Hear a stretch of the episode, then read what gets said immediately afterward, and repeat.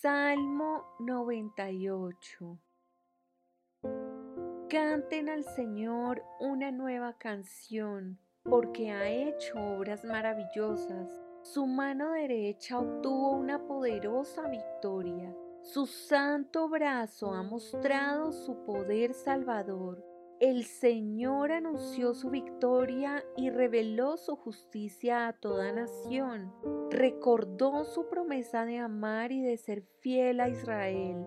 Los extremos de la tierra han visto la victoria de nuestro Dios. Aclamen al Señor, habitantes de toda la tierra, prorrumpan en alabanza y canten de alegría. Canten alabanzas al Señor con el arpa con el arpa y dulces melodías, con trompetas y el sonido del cuerno de carnero. Toquen una alegre sinfonía delante del Señor, el Rey.